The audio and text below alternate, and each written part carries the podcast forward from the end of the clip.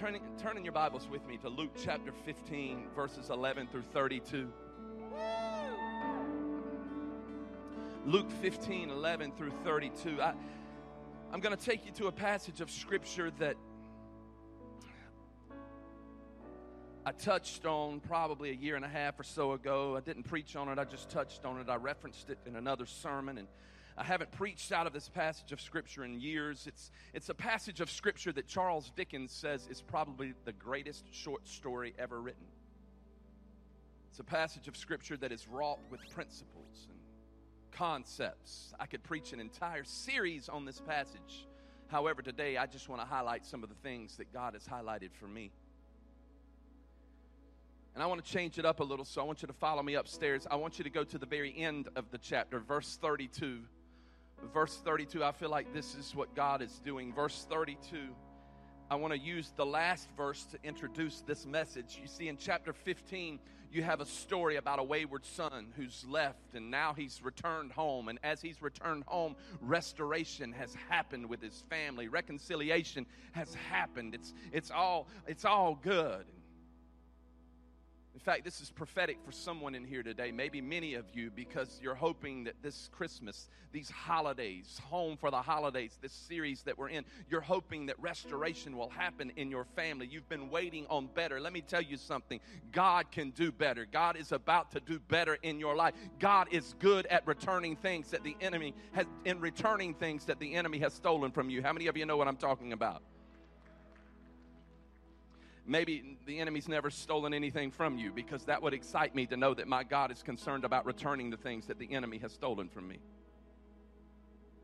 That's what happens in this story. In fact, in verse 32, let me show you something. Verse 32, it says this. We'll give some context to this in a few minutes, but it says, But we had to celebrate. This is the father talking about the son. But we had to celebrate. He's talking to his second son.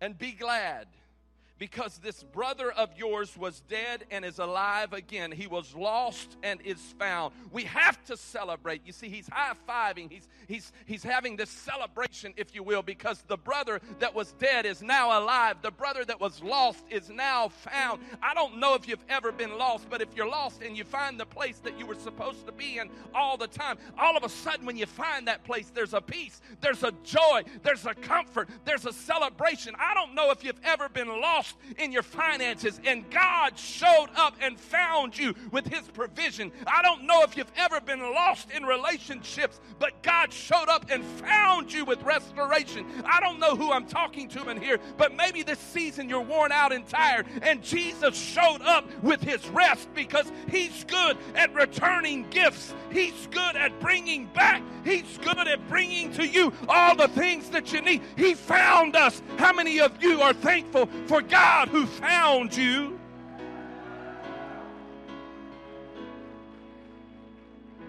Let me let me just just high five the person next to you and be seated. Let me let me just let me just introduce to you the subject matter. Keep playing. The subject matter for today The title for today is Returning Gifts. Look at your neighbor and say, Returning Gifts. Let me give some context to this concept. This past week, I was in my closet one morning preparing to come to work, looking for something to wear.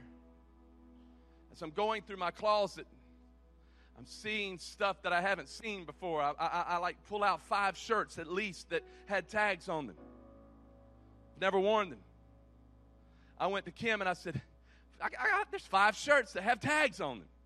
She said, Yeah, I'm going to return them. I'm like, Oh, no, girl, those are my shirts. You're not going to return them. She said, no, You've never worn them. You've never worn them. You're never going to wear them. So I'm going to return them. I'm going to return them because I'm going to get you something better. I'm going to get you something with it for Christmas. You're never going to wear them, so I'm going to take them back. And all of a sudden, I was celebrating. I was high fiving. I was high fiving her frugalness. I was high fiving the fact that she was thinking about me. I was high fiving the fact that I'm about to get something better. I was celebrating. And that's what's happening in this story. Where the gift of the son returns to the father and the father celebrates. He kills the fattened calf. He puts a ring on his finger, sandals on his feet, a robe on his back. You see, but this week, as I was studying this passage of scripture, I, I saw things that I've never seen before. I've never noticed before. You see, if you study this passage of Scripture, if you ever hear preachers preach on it, they'll say that it's really not a story about a wayward son who's lost in his sin. It's a story about a Messiah who can overcome your waywardness and your lostness by finding you with his grace. And it is that. It's a story about the gift of God's grace in fact, if you'll remember last week, we talked about how Jesus told Mary and Martha, He said, There's one thing that is better. One thing. Choose the thing that is better. One thing that is better, and that is the gift of Jesus. One thing, one thing, one thing that you should have priority on. The gift of Jesus. Commentators will tell you in this passage of Scripture that Jesus is pointing to the gift of the Father. In fact, 12 times in 20 verses, he mentions the Father's name it just stands to reason that this is a story about the gift of the Father. However, for the first time, I read this story from Jesus' perspective. Three times in chapter 15, Jesus teaches a parable about something that was lost and then returned.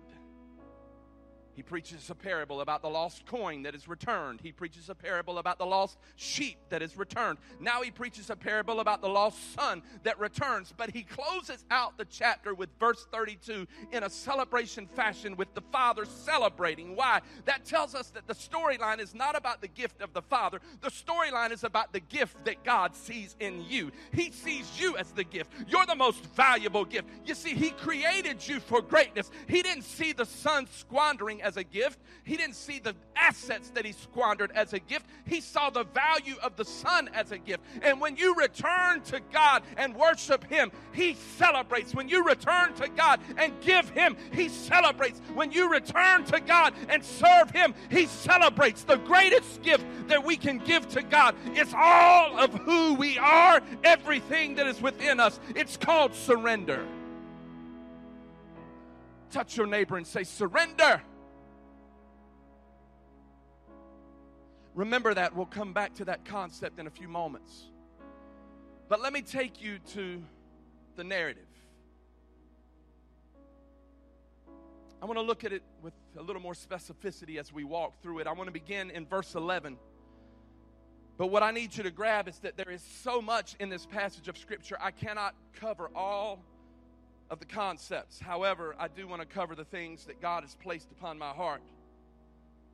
As we look at this series, Home for the Holidays, here you have a son who comes home.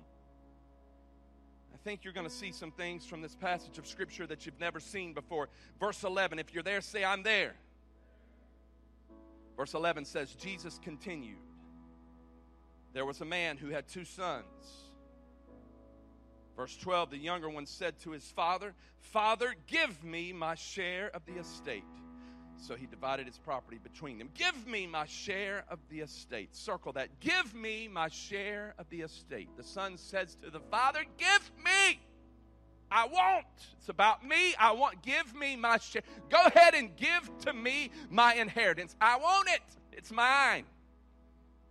You see, during that day and age, a father could give the inheritance to the son prior to his death or after his death. Generally, it happened after his death. But this son was greedy. This son was foolish. This son was like, I want.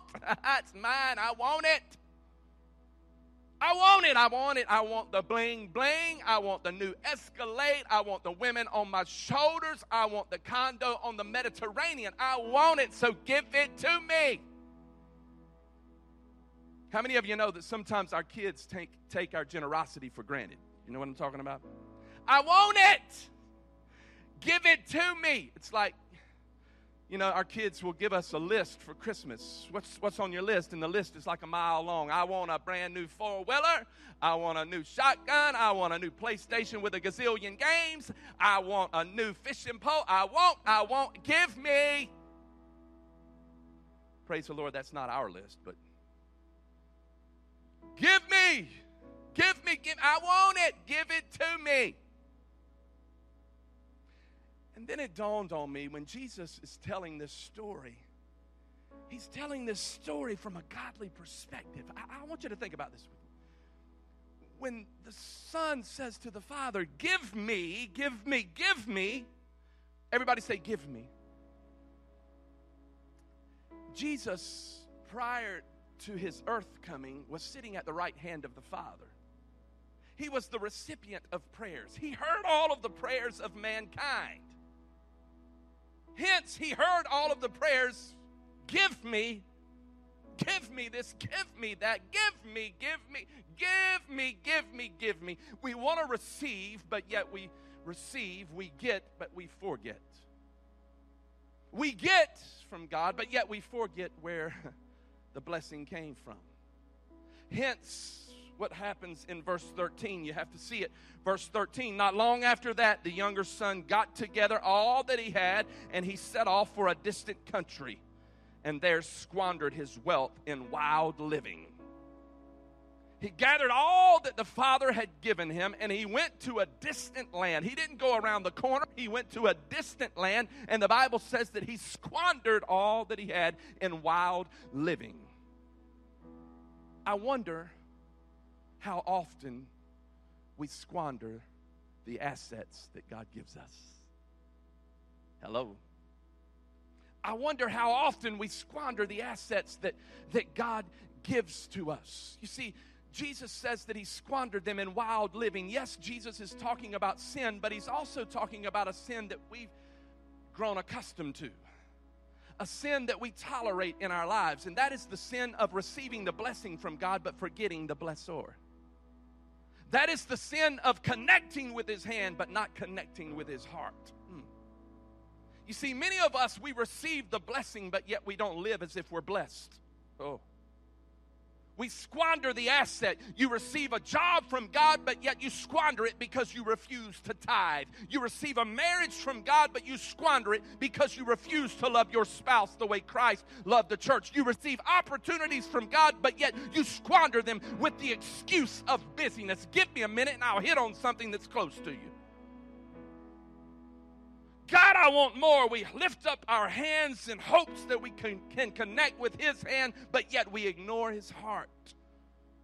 And we go to a distant land. That's what it says. It says the son gathered all that he had and he left and went to a distant land. I wonder how often we connect with the blessing of God, but then we disconnect and go to a distant place place of great distance from the precepts of God.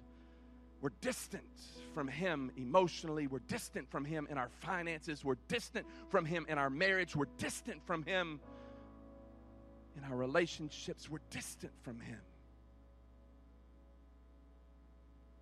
As I was thinking about this concept, I thought, God, how can I illustrate this so that the people will grab it? And I don't think there's any better way of illustration than, than to go to chapter 17. Just flip with me there. I don't know if I gave you this upstairs, but chapter 17, go to verse 13. Here it is, two chapters later. Jesus has finished giving the parable of the lost son, and how people disconnect from the Father after they receive the blessing.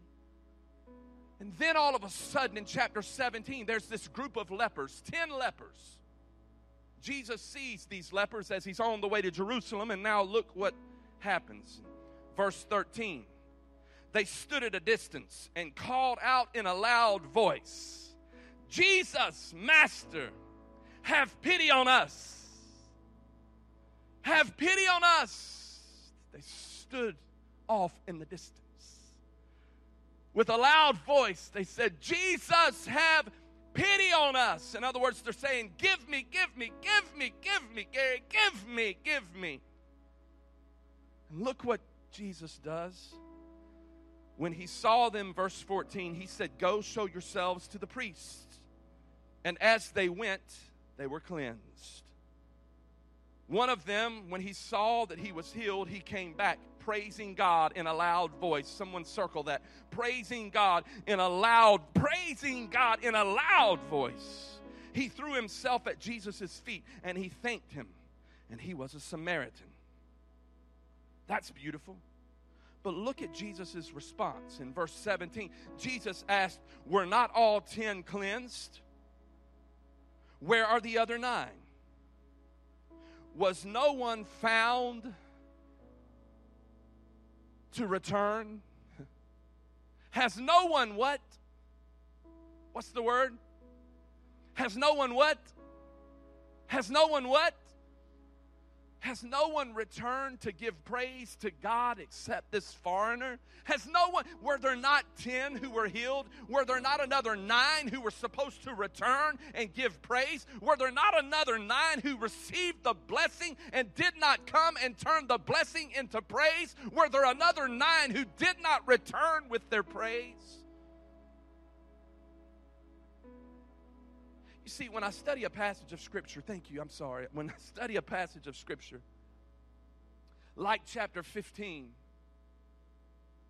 I ask myself several questions. One of the questions that I ask myself is what does the text say? What is the context of the text? And I also like to follow up that question with this question What does the text say without saying it? In other words, what's in between the lines? And when I look at chapter 15, what I see that is not present is the concept of praise, is the concept of a thankful heart, is the concept of returning back to God with an attitude of praise because of the blessing that He gave you. Now, let me say this to you because I need you to hear this. Without praise in your life, a wall of pride will be erected in your heart.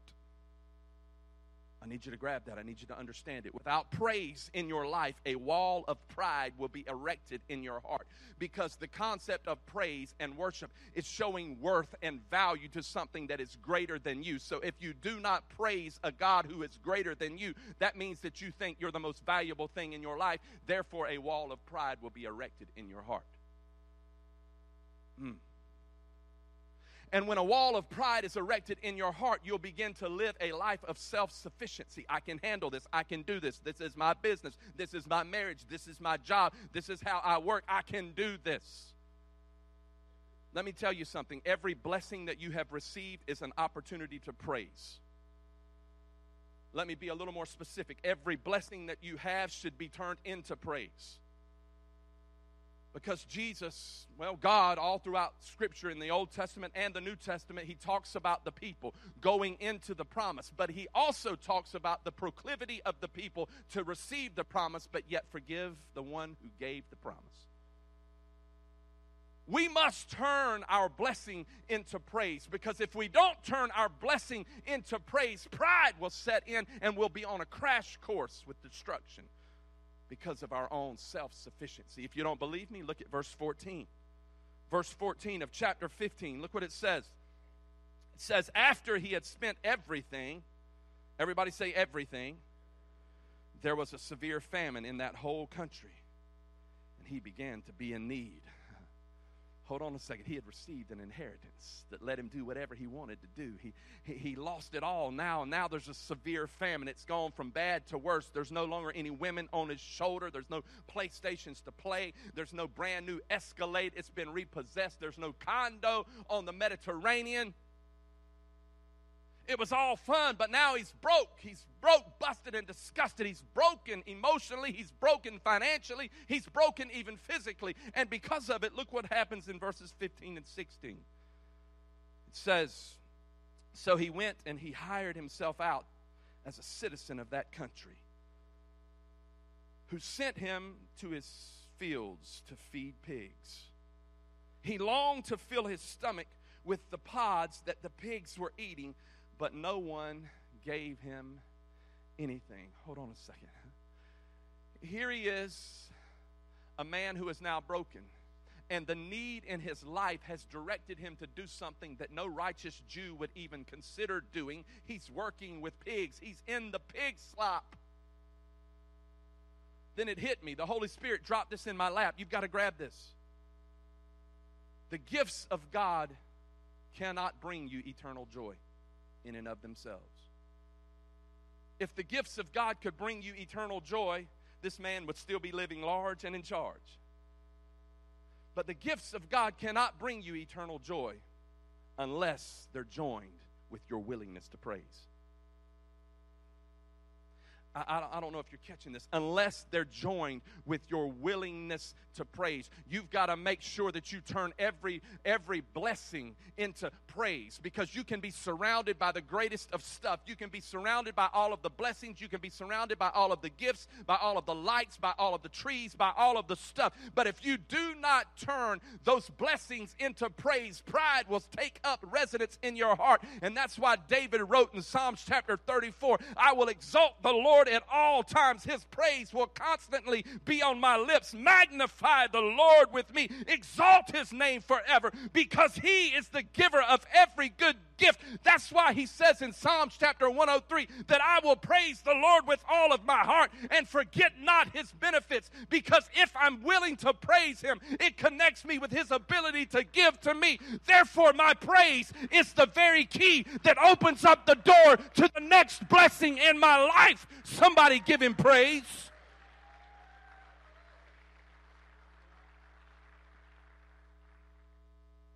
Give him praise, give him praise, give him praise for the blessings that are in your life. You see, this guy was disconnected from God. And he wound up in a pig pen. And the reason why he was in a pig pen is because he chose to be distant from the Father. I love verses 17 and 18. Let me read those to you. Verses 17 and 18 say this it says, when he came to his senses, I love the implication here. When he came to his senses, he said, How many of my father's hired men have food to spare? And here I am starving to death. Verse 18 I will set out and go back to my father and say to him, Father, I have sinned against heaven and against you says when the son came to his senses. I love the implication. When the son came to his senses. It doesn't say that the son was in the pig pen and he began to think about how to better his life. It doesn't say that the son was in the pig pen and he began to blame his father. He began to blame his brother. He began to blame his his neighbors. He began to blame his his friends that they got him in this condition. No it doesn't say that. What it does say is that when his life reached misery that his mind went heavenly he began to think of the Father, not began to think of his home, not began to think of his village. He began to think of his Father. If only I can get back to my Father. What do you do when your worship has been muted by the choices that you've made? What do you do when your worship has been muted by the circumstances in your life?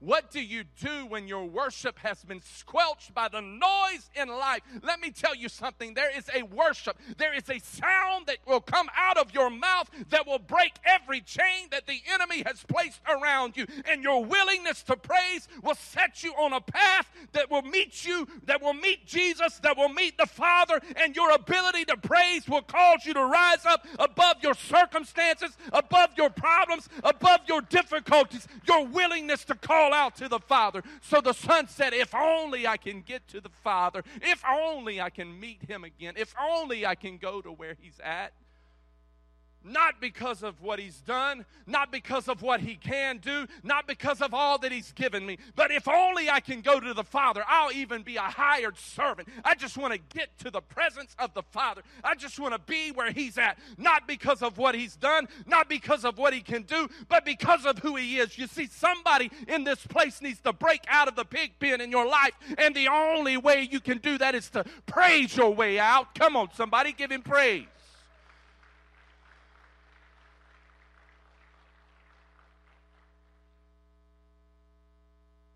Verse 16, I skipped on purpose. I want you to go back and look at verse 16. Verse 16 troubles me. Verse 16 says this it says, He longed to fill his stomach with the pods that the pigs were eating. But no one gave him anything. But no one gave him anything. It's kind of ironic here he is at the beginning of the chapter saying, Father, give me, give me, give me, give me. Now he's in need, and no one will give him anything. It's sad He's working in the manure of life, the pig pen, if you will, and no one will give him anything. And then I thought, well, hold on a second. Isn't that our culture? We marginalize the problems we marginalize the problems of other people. We see the signs we'll work for food. We ignore them. We turn our heads. We look the other way. We see the opportunities to bless those who need to be blessed emotionally, but yet we're too busy doing our own thing that we ignore their needs. No one gave him anything. This past week, we called the Department of Social Services because we knew that we wanted to sponsor maybe 30 or 40 kids in the foster care system in Cumberland County. We know that there's over 900 kids in foster care in Cumberland County. It's a staggering number. So we told the lady, just give us 30 or 40 names. You choose them, give them to us, and we want to sponsor them. We want to, we want to be able to give them Christmas, and we'll figure out what to do if you'll just give us the names. It doesn't matter, male or female, just give us the names of the kids. And, and the lady told us something that absolutely just broke my heart. She said, Can I make a suggestion? He said, Sure, you can. She said, Rather than giving to the children, would you consider giving to the teenagers? She said, There are over 200 teens, a little over 200 teens in the foster care system. She said, It seems like at Christmas time, people do stuff for the young children. It just seems to be the big bang for your buck. But the teenagers are always ignored no one ever gives them anything. It broke my heart. We began to run some numbers and we said, well, if we if we gave them a, a gift card and, and, and we gave them a few other things, what would it cost us to be able to sponsor uh, a hundred. And so we called the lady back and we said that'll run us twenty five hundred to three thousand dollars. We said, give us a hundred names. Give us a hundred names. That was like on Tuesday. Well, on Wednesday, I just felt just led of the Lord to say, nope, we're not doing 100. We're going to do all 200. Give us all 200 names. We know that that's going to cost us five to six thousand dollars. And here we are in a season where we're taking up the offering, the give. We're asking you to be generous. We're asking you to to turn the blessings that God has given you into praise. And here's an opportunity. So we said we want to do. We want to take all 200. And the lady was just floored. So on Wednesday night this past week, we started putting bags together. Here's the bags. Ian mentioned the bags a few minutes ago. Inside of the bag will be a $25 gift card for them to use however they want. Inside the bag is a pot, earbuds that they can listen to music. Inside the bag is a personalized card that's been written by people in this church. You'll have an opportunity to write a card if you would like after service today so that we can put a card in there that just wishes them a Merry Christmas, gives them a word of encouragement. Inside the bag, I contacted a friend of mine who happens to play for the Indianapolis Colts, who's the tight end. There was an article in the paper about him today. I asked him to do a video sharing his life story, how God changed his life. And so he's doing one that's going to be addressed to the teenagers in the foster care system in Fayetteville. In the bag, no one gave no one gave. You see, our value is not determined by what we have. It's obvious in this story because what he had was gone just like that. Our value is not determined by what we have. Our value is not determined by what we possess. Our value is not determined by what we gather unto ourselves. He gathered all that he had and he went to a distant land. Our value is not determined that way. Our value is determined by using what we have to bring a blessing to others. That's how your value is determined. Your value's not determined by what you have, your, de- your value is determined by what you give. Hence, today you'll have an opportunity at the end of service to give over and above your tithes to, to the give. This weekend and next weekend, I'm calling it Commitment Weekend. Will you give? Will you be a part? Will you help a sponsor? Will you take a card, fill it out, and say, I'll give $5, I'll give $5,000, I'll give whatever God lays on my heart? Place it in the offering plate. We're going to tear off the top portion of this card and we're going to fasten it to the window that you see when you walk through these doors, and you'll see the presents all over them, just like we did the turkeys. Will you give? Let me take you to verse 19. I've got to move. Verse 19. If you're there, say, I'm there. Verse 19 said, I am no longer worthy to be called your son. Make me like one of your hired men. Hold on a second. He said, I am no longer worthy to be called your son. And then he uses a different terminology. Rather than give me, he said, make me. Gary, rather than give me, he said, make me. David, he said, rather than give me, he said, make me. He said, make me into, make me into, make me into. There is a world of difference between verse 12, give me, and verse 19, make me. There is a world of difference between give to me and make me. One is selfish, one is selfless. One has a lack of surrender, one is total surrender. One is showing self worth, the other is showing the worth of God. Surrender surrender. Worship is a form of surrender. Your desire to worship will bring God closer to you and your situation. When your words will not work, your worship will. Worship is not just the sound of your voice, it is the posture of your heart. And that's why God calls us to worship Him in spirit and in truth. Make me. Worshiping God is a part of the making process. Because it's not about the pride in your heart, it's about God that is in control of your life. You know, something that absolutely just shocks me, it blows me away, it's, it troubles me, this scripture, this passage of scripture that says, when Jesus says God is looking, He's searching for those who will worship Him in spirit and in truth. He uses the term searching. How can a God who knows everything, who created everything, who sees everything, who hears everything, be searching for anything? Grab that. He says he's searching for those who will worship him in spirit and in truth. How can a God who knows everything, sees everything, created everything, be searching for anything unless true worshipers are hard to find? Hello?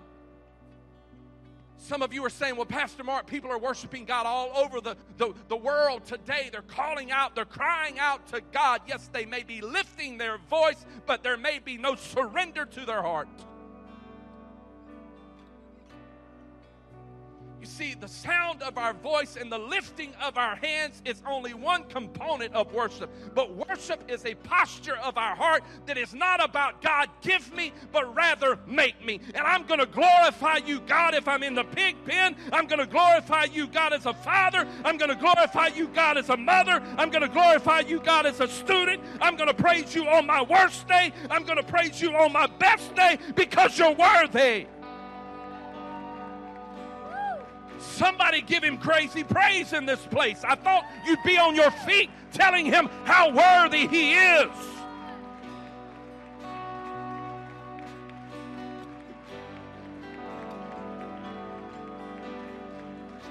Listen, listen, listen, listen, listen, listen, listen.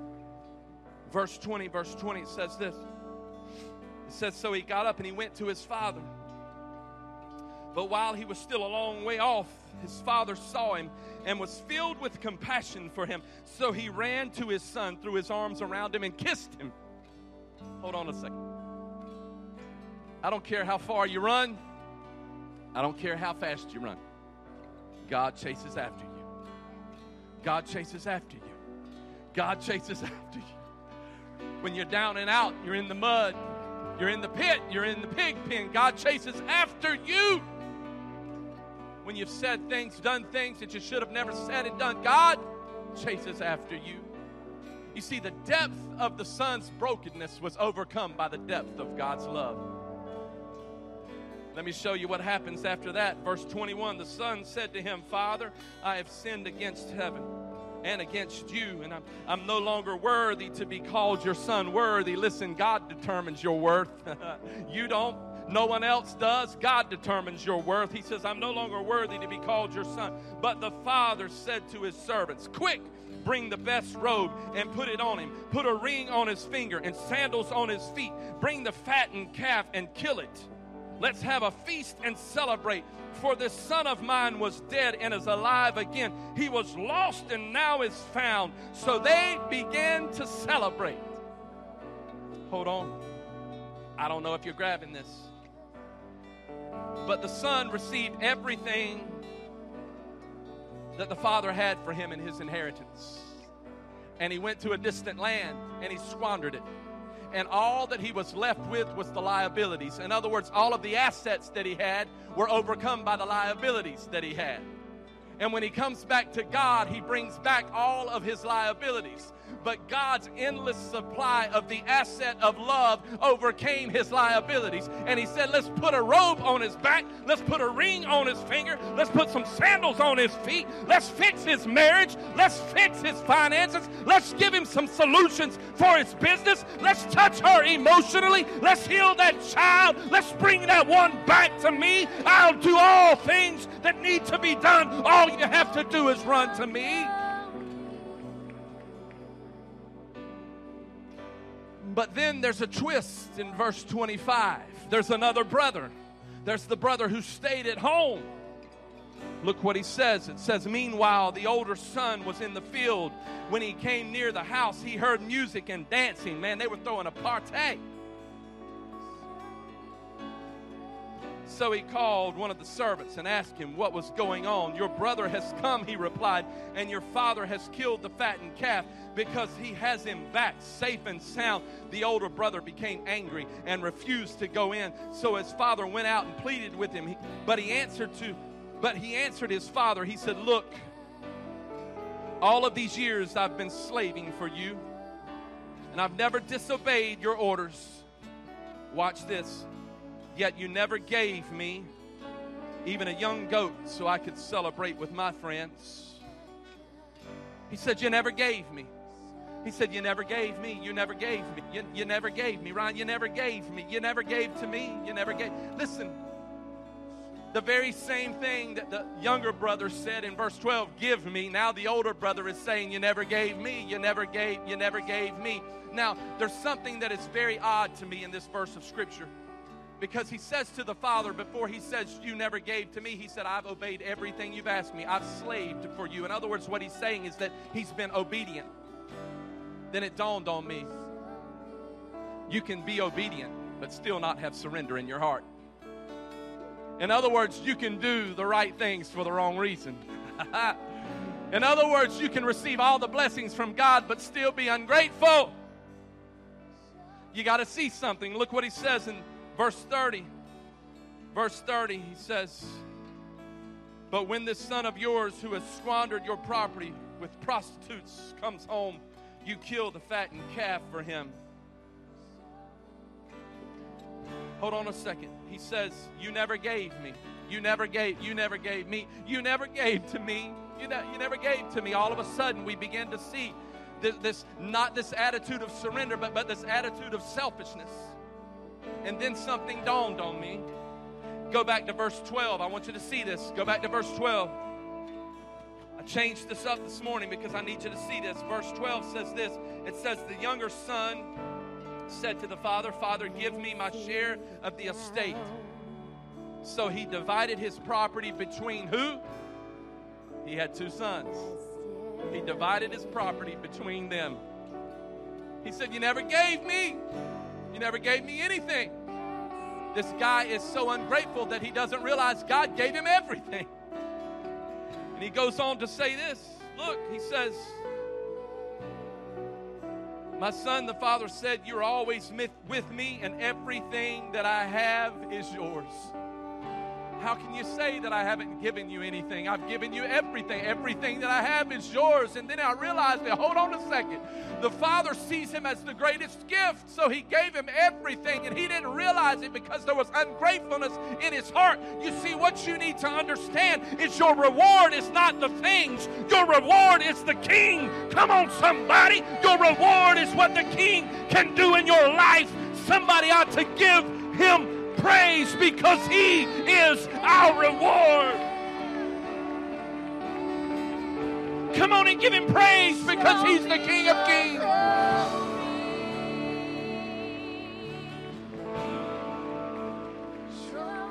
So, what are you going to do?